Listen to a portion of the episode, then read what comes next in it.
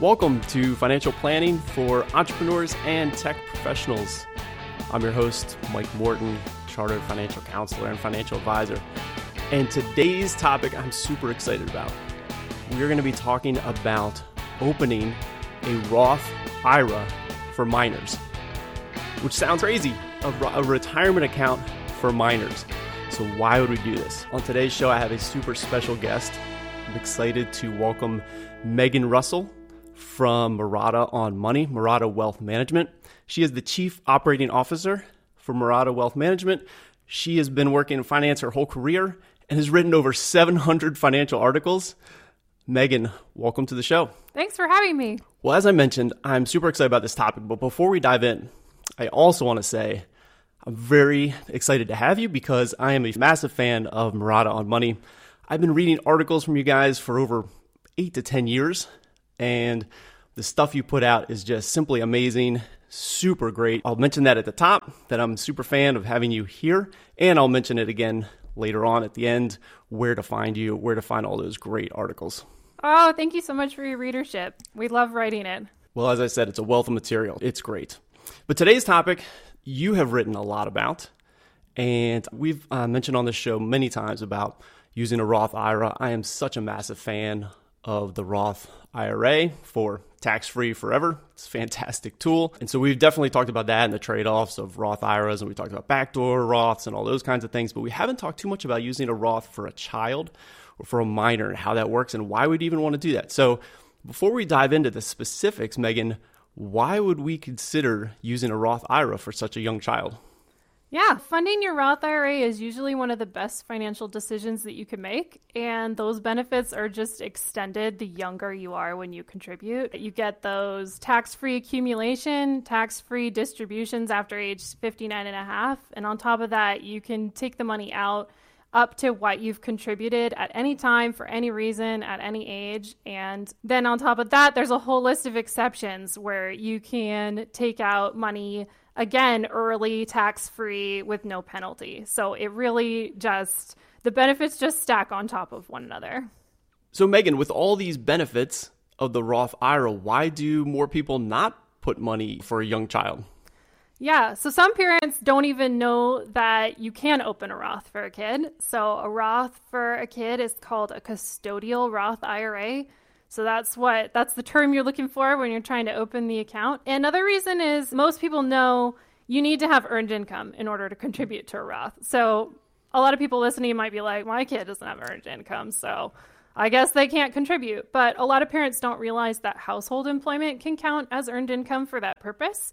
So, examples of household employment are babysitters, caretakers, cooks, housekeepers, maids, nannies, private nurses, yard workers, those kinds of domestic support jobs. And it also overlaps with a lot of the things that parents don't want to do and would love to hire their kids to do. It actually is pretty convenient to get your kids earned income. That's a great point. The earned income, of course, you have to have earned com- income to contribute to the Roth IRA, and that's the same for the kids. That they have true. to have earned yeah. income to be able to do that. And you just rattled off a whole bunch of opportunities for earned income. So we're not, I'd always thought about it as, oh, this will be great when my kid's like 13 or 14. So my oldest child is almost that age. And of course, he's not going to get a job until, way later. But assuming he did get a job, you know, that at 14, I was like, oh, that's when I could, you know, start doing this.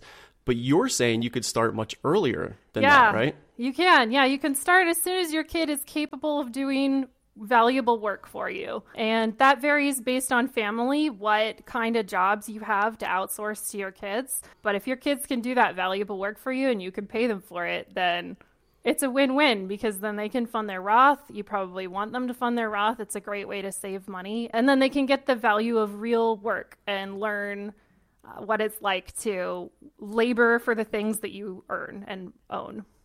I do want to get to the details of how we're going to open this Roth and how that's going to work because I'm sure parents are interested in. You mentioned the word custodial Roth, and we'll get to that. But I want to pause for a minute on the earned income piece because you've mentioned you can get kids working for stuff. So does this have to be like a can we give them any amount of money or any kind of wage? Does it have to be relative to what they're doing? What are the uh, parameters around the earned income, especially for younger kids? Yeah, it's very much tied to common sense here. You can't pay them thousands and thousands of dollars to pick up one stick. It just doesn't make sense. You're going to get challenged on that every time. And so you definitely have to make it a fair wage for the type of job that you're hiring them for. So there's a couple of different guidelines and benchmarks that you can use. In my own family, we've been using the there's like a youth minimum wage rate that's within the first 20 days of employment. It's $4.25 right now per hour. And that youth wage rate is a good benchmark for really young kids because the idea is they're not super great at what they're doing. They need a lot of training and it requires a lot of employer involvement at the start. And as they gain skills, they can start to command a higher wage. So we used that as our mental benchmark, but we actually pay by the task.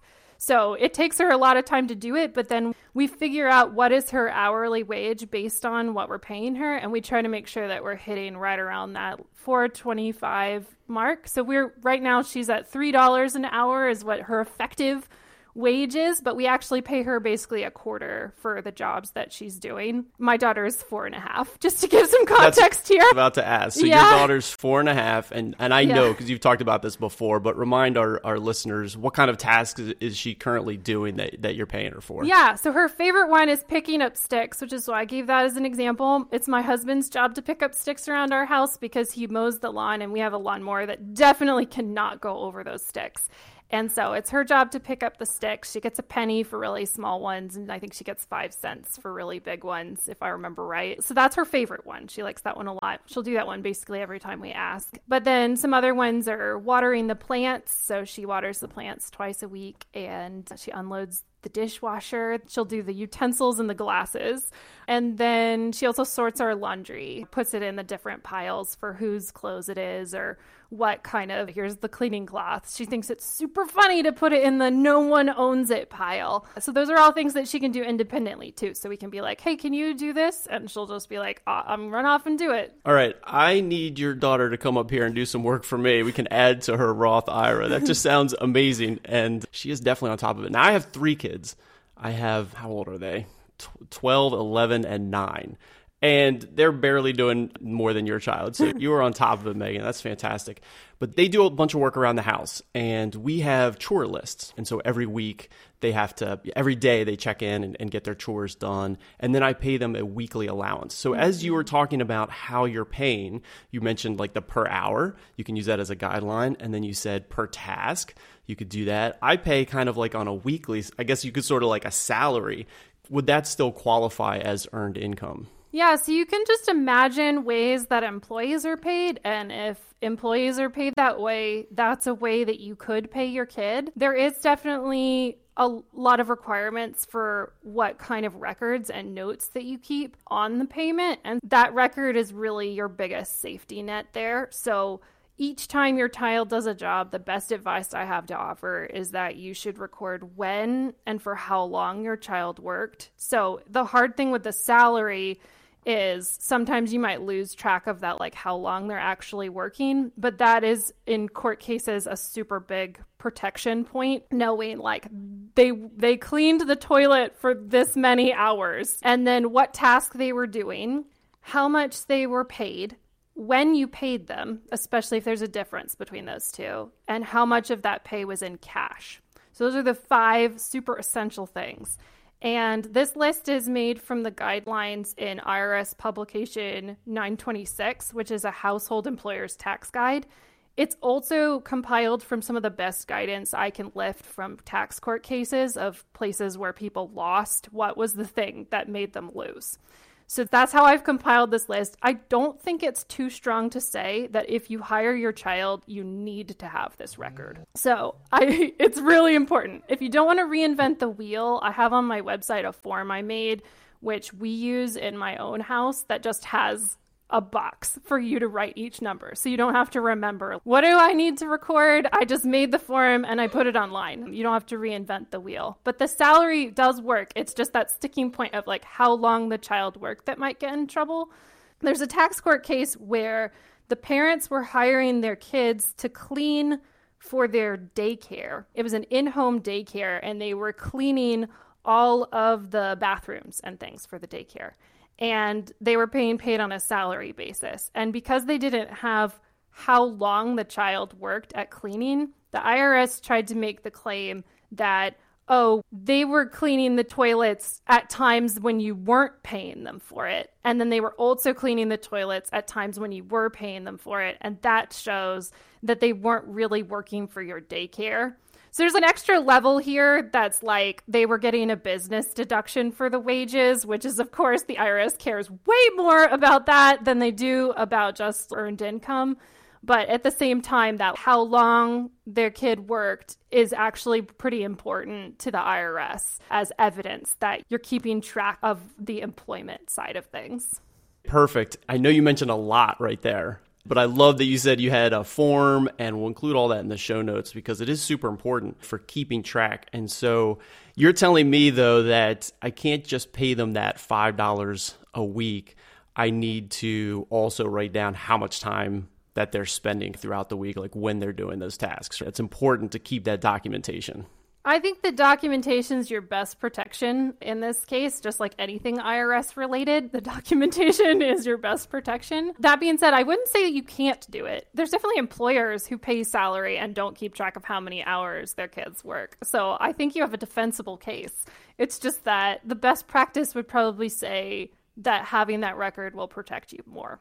And if it's easy to get and you know what it is, you may as well just put it on the form. Yep. Yep. No, that makes sense. That's yeah. great. So this is so keeping track of the earned income super important because we are talking about making contributions to a Roth IRA where you need that earned income. So we have to keep track if we're paying our kids uh, household employees for doing this work so that we can easily say, yes, they made this amount of money and that's how much we contributed to the Roth IRA. Now, again, before we get into the details, when we're talking about amounts of money, I mentioned, oh, my kids are in the uh, tweener years, they like to call it. And so they're getting about $5 a week for this list of chores they have to work on daily. What's the starting point? I mean, you said your daughter's four and a half. I know you started when she was even younger than that. How much money is she making, and how much are you putting into a, a Roth IRA? Yeah, so the very first time that we started a few years ago when she was three, and that first quarter she earned a dollar seventy. So her first Roth contribution was a dollar seventy. We're starting super small here, and uh, we've had a full year since then of her working, and she earned it was a little over twelve dollars. So we're talking really small amounts. I think they're so small that I've had people mock me for saying, wow, that's a lot of paperwork for a dollar seventy. But I think those same people will be surprised at the princely sum that it can turn into. Because when you think about how long of a time horizon she has to invest, we're talking she's four and a half. We're talking she's got 60 years to let those funds just sit and grow. And so even at an 8% annual return, which is pretty low given that huge time frame, but even at an 8% annual return, you can estimate the growth by just removing the decimal point. So $12, remove the decimal point. We've got two more zeros sitting on the end there. We've got 1,200. So, in this way, it's not too hard to imagine from very small diligent savings, maybe larger than I have, but very small diligent savings. It's not hard to imagine making your child a million. Absolutely. And we just had an episode around one of my other favorites. It's all again, the Roth IRA tax free and leaving money to compound forever for a young child, where you can turn a couple thousand dollars into multi millions right. just by letting it sit and grow. So, you're saying even $12 is going to turn into twelve hundred dollars for her time. I think she'll be pretty happy. Yeah. having some extra money in her account. I guess I was going to also ask because it does seem very small. Okay, a, a buck seventy right. for a quarter, and so going through the opening the account and stuff, I can see a lot of people rolling their eyes and say, "Geez, there's no way I'm going through that for a dollar." But what other benefits besides the compounding do you see in working with your daughter? Right, I'm sure there's other benefits of teaching points right. and everything around this. Yeah, definitely. You get a whole nother relationship level with your child, which both comes with the challenges of that new relationship and it comes with the benefits of it. It's very similar to entering into that kind of homeschooling relationship where you get a whole nother level of you've got the parent child, you've got teacher student, now we also have employer and employee. And so she's getting to practice all of those relationships in probably the safest context that she possibly can. If she treated her her first employer in the future the way that she treats me, she'd get fired. But at the same time, because we get to have that practice, she's getting to learn how to interact with an employer in a healthy way and how to do a job cheerfully and how to do a job even when you don't want to because the pay that you get and how to choose even when you need to do a job that you don't want to do and when you don't need to do a job that you don't want to do. And so she's getting so many lessons there. And then on top of that, having money in her pocket, which is hers, which she gets to decide what happens with it. I think that's the only way that you can learn saving and spending. You can model it with your example as a parent, but at the end of the day, if they don't have money that they make choices with, they're not going to learn how to do the right thing with it. Yep. And I will I'll double down on that last statement. I completely agree. And I started that with my kids. Here's my experience with the having their own money. We were going on vacation going to some markets where you go around all the stalls. There's like a bazillion things to look at and potentially purchase in these markets. And the kids, of course, were running around. Can I have this? Can I have this? Can I have this? And it was driving me absolutely nuts. And so I gave them some money. Okay, you have $10 or whatever it is. And now you can decide what you're going to spend it on. And so now all of a sudden there you could see it shifting in their mind like, oh, well, you know, if I only have $10, now I have a limited resource, not the parent that has a limitless wallet. right. And so the wheels started turning and thinking, oh, how am I going to spend my money? And it completely changed the context. Of course, then the conversation was no longer, can I have this? It's how much is this? How much is this? How much is this? Because they couldn't read all the labels, didn't know in the market how much everything costs. so That's they had to funny. turn it into a math problem. but you're exactly right. And that's the one teaching thing that, that we've been fairly successful. Having their own money in their own wallet completely changes how they view goods that they want. Of course, they want everything, just like every other human being. right, right. so, yeah, very good point there. I love that. And I love all your comments around having the job and really interacting, especially with the employer and stuff. It's great. You know, what a great context. Kids don't grow up, right? They suddenly are just, there's so much around finances they're not taught. We all know that, but even just that employer employee relationship. All right. Super cool. Megan, I've got questions now on how we're actually going to do this. We understand Roth IRA. Many people interact with this, or just traditional IRAs, individual retirement accounts. You have that first job. You suddenly realize, oh, there's such thing as a 401k because your employer might be putting some money in for you. That's fantastic. And so you say, oh, I could do this on my own too. How do parents get started with their minor child around IRAs? So the first step obviously is to open the account. So most major custodians offer a custodial Roth IRA, so that's the phrase you're looking for. I have my daughters at Charles Schwab. I know Vanguard and Fidelity also have them. When you're setting it up, it's really important that you understand the language because there's just a couple of terms that if you're not familiar with the account, you might not know how to fill out the form. So the child is the account holder. They're the one who actually owns the assets. But there's the second relationship, which is they call the custodian, which is the adult on the account. It can be anyone, it's normally a parent. And then there's another concept that's the age of termination. And so that is the age at which the account becomes fully just a normal Roth IRA that the child owns, and that parent custodian relationship gets removed from the account. You get to pick the age of termination on most of the forms you get to pick mm. up to your state's maximum. So it's a state by state law. I have a link to where you can find a list of all of the states' age of termination maximums. I recommend that you just pick the maximum. And that's not because I think that the asset should be locked up until that point. It's because at any point you can decide to terminate that earlier and roll it over into a Roth but you can't like claw it back after the fact. Mm. So you may as well just pick your state's maximum. And then if it turns out that like you picked 21 and at 18, you really just want them to have it themselves, just make it happen. So those are the big things for filling out the forms the account holder, the custodian, and the age of termination. Okay, so we have those three things. Now, could the can the child own a Roth IRA directly, or is that not even allowed? That's not even allowed. Yeah. Okay. So there's the concept of it's called custodian because technically there's the custody of the person and that's the guardian who the parent who's taking responsibility for the child and then there's the custody of the assets and normally that's also just the parent by default but when you're setting up an account any kind of an account for a kid you have to tell the custodian who specifically is going to custody the assets And so uh, it's confusing because there's two custodians. Charles Schwab is also called a custodian because right. they also custody the assets. But right. anyways, wait, go over that one more time. So did you say there's two different relationships? The parent has two different things. Who own? Who's the custodian of the account itself? Yeah, of That's the, the assets. Pa- yeah. Oh, wait, That's... of the assets inside the account. Yeah, so it's who's the who. So it's an estate planning concept that they also just use overall. So in estate planning, it might be even easier to see what we're talking about. So in estate planning you have to say who you want to be. Normally, we just call it a guardian. Who wants to be the guardian of the kids? But really, guardian is called custody of the person. It's who's responsible for the actual human that's actually your child. And that's the parent relationship. That's just what we think of when we think of parents. But then there's a second relationship that parents also carry, which is the custody of the assets. And that's who's responsible for taking care of the stuff your kid owns. And okay. when you open an account, like a custodial Roth IRA, you need to pick one person to be the person who custodies those assets. So by default, it's normally a husband and a wife who are both the parents, and either of them could be the custodian. But when you open an account, Charles Schwab would want to know which one of you is it? Who's the person who's going to be responsible for this? And that's because the custodian on that account is held to the fiduciary standard. And so you're required legally to act in the best interest of the person who really owns the assets, which is your child.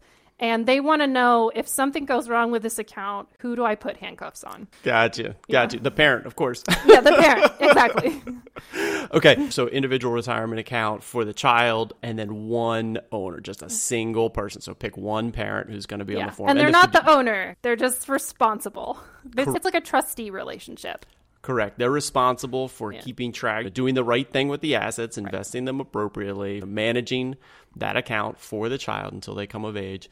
So you pick one parent uh, to be doing that. Now, could this also be a grandparent? Could a grandparent do this for a child? I think technically yes, although I think when it finally came down to filling out the form, it would be what the custodian, like Charles Schwab, Vanguard, Fidelity, what they're comfortable with. But I think legally, my understanding is that it could be anybody.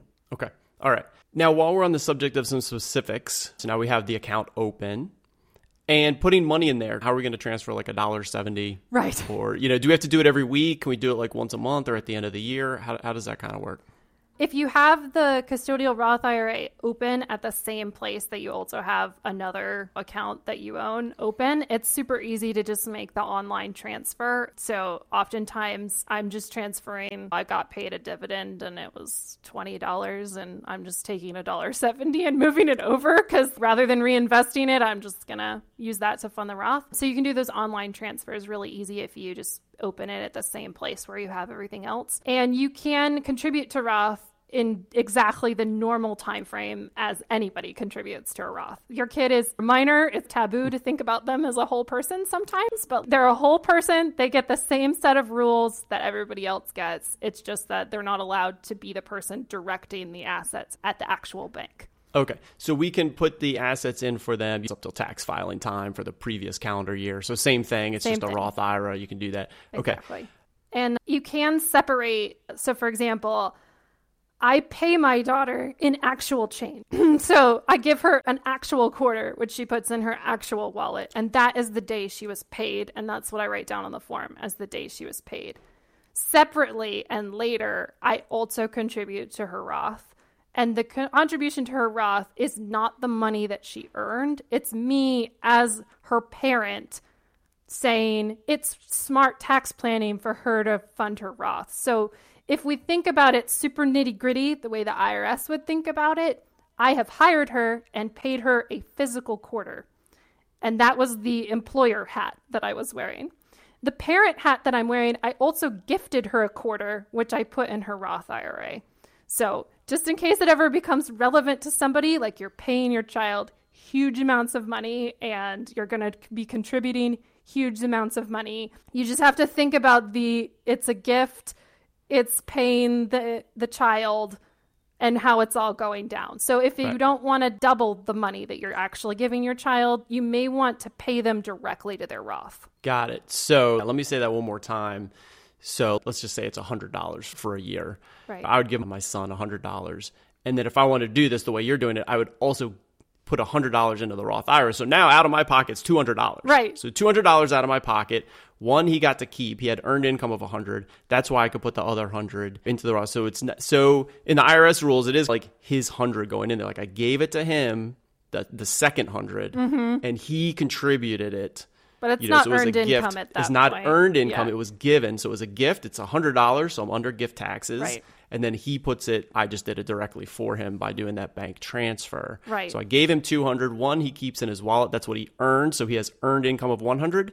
So I can do a max of 100 into his custodial Roth IRA. And separating them also opens the opportunity for other conversations with older kids. I don't think I can do this with my four year old, but with your children, you probably could do something like this where you can set up an employer match type situation where you're like, look, every dollar you put in your Roth from the $100 I gave to your pocket, I, as your parent, am going to gift you a dollar also to your Roth. So you can set up scenarios which are more real world scenarios about retirement savings to teach those lessons again. And also, you can get your grandparents in on this. So, grandparents love giving money to their kids, they love teaching them about finance. And so, you can get the grandparents in saying, Hey, actually, like your parents going to match you a dollar, but I'm going to match you a dollar too. You can really incentivize it for them. And if they choose not to do it, they'll learn, I think, quickly how much money they're leaving on the table. That's a great point. I love getting my parents involved in, in giving the money rather than coming out of my wallet. Right. That was great.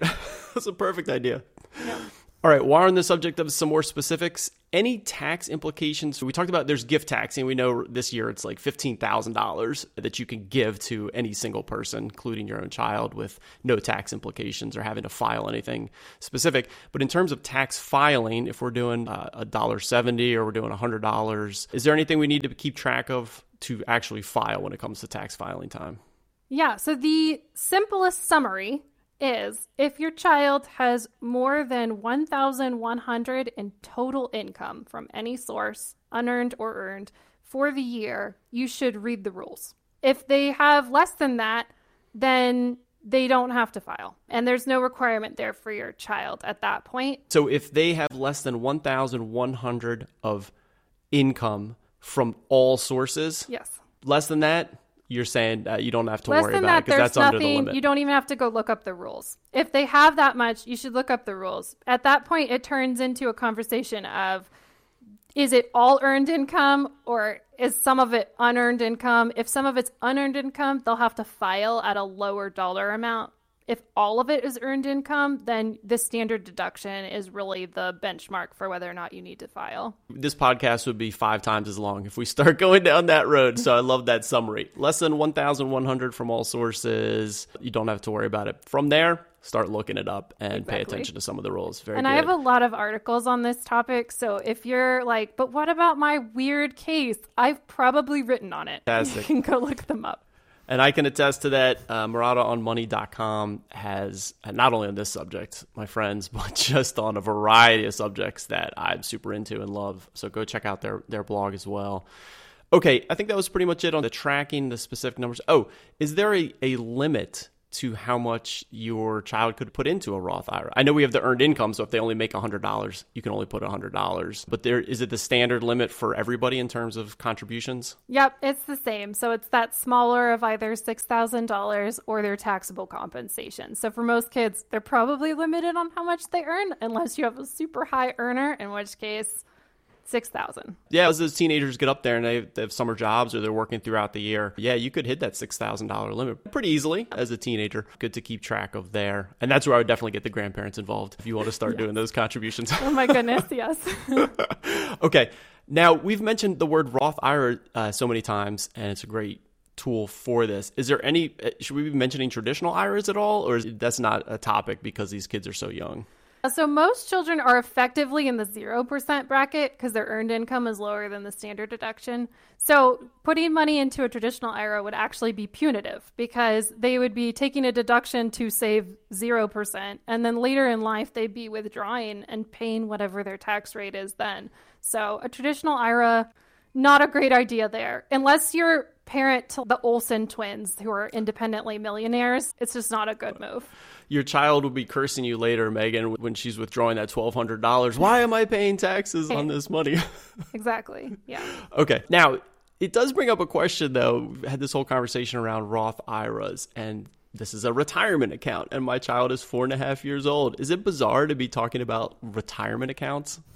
I'm a financial planner, so it's never weird for me to talk about retirement with anyone. I have random friends stop me at parties to be like, hey, I heard you could tell me about a Roth. Definitely not weird for me. But that being said, I don't personally think about it as much as a retirement money when I'm thinking about my daughter. I'd love for her to have such an easy life that this money makes it all the way to retirement.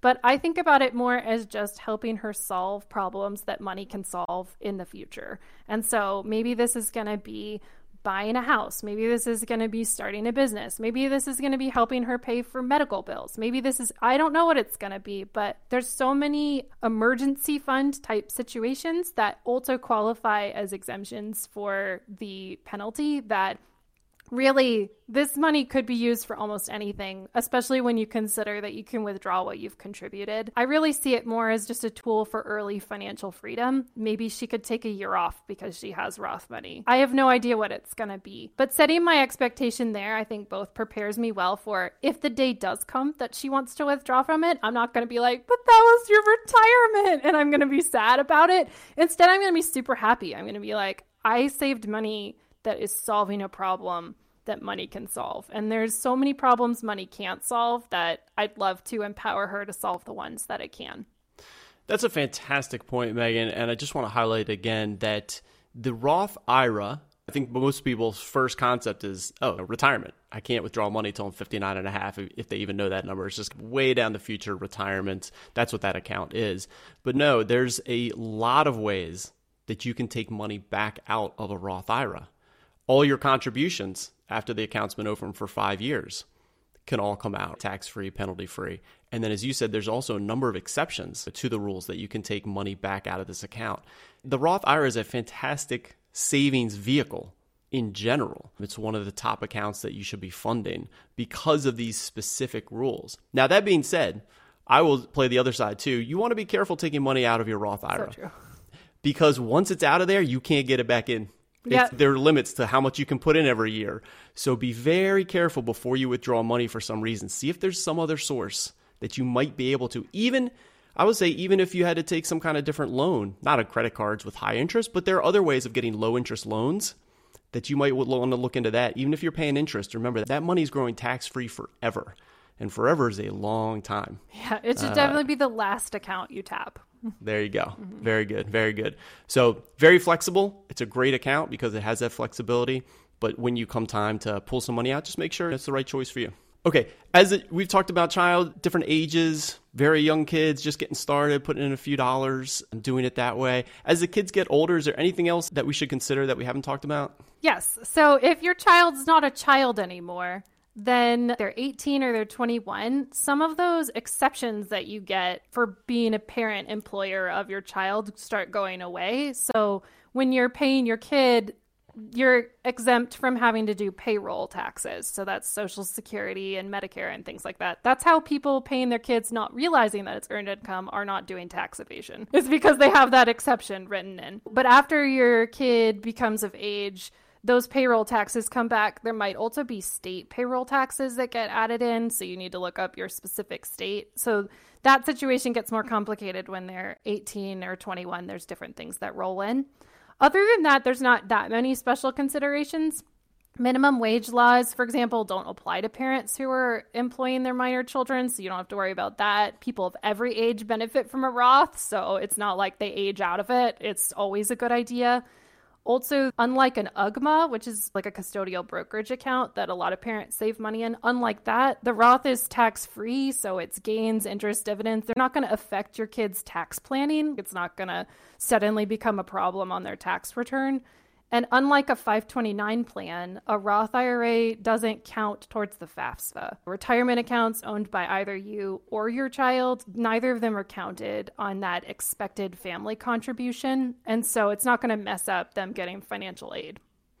Oh my gosh, Megan, you just went through a, a, litany of why this account is so awesome. Oh, oh my goodness, the Roth IRA is just amazing. Get your kids started as soon as possible. It's so true. That is great. Okay. And I loved your other comment just snuck in there about there's no minimum wage rules when you're to your parent and your child. That's fantastic. Perfect. Yep. okay. Now, we, the one thing we haven't talked about too much, so we got the IRA, we're going to contribute to it. We've got the earned income limits or whatever you give to them. You could double that and, and, and get it in there, get them going. We have compound interest for decades, which is fantastic, uh, or compounding for decades. What do you recommend on the investment side within the Roth IRA? So we've got maybe a, a buck seventy in there, maybe we got a hundred dollars in there. Right. What can we do to get that invested, and what would be your recommendation for those investments? All right, so I have at least four pieces of advice here. So the first one is I really love ETFs, but if you're investing really small sums, you should focus your research on mutual funds. Most custodians don't yet allow fractional trading of ETFs, which means you need to save up enough to get one share. Because of that, you can't really get a dollar 70 invested. So with a mutual fund, you'll be able to get that fractional share of the mutual fund and keep really small sums fully invested. So, mutual funds. The second would be that a lot of mutual funds still have a transaction fee. So, at major custodians, a lot of them have moved to no transaction fee ETFs. But most mutual funds still carry a pretty hefty transaction fee compared to zero. Obviously, it's 30, 40, 50 dollars. If you're investing a dollar 70, that's going to get eaten up real fast.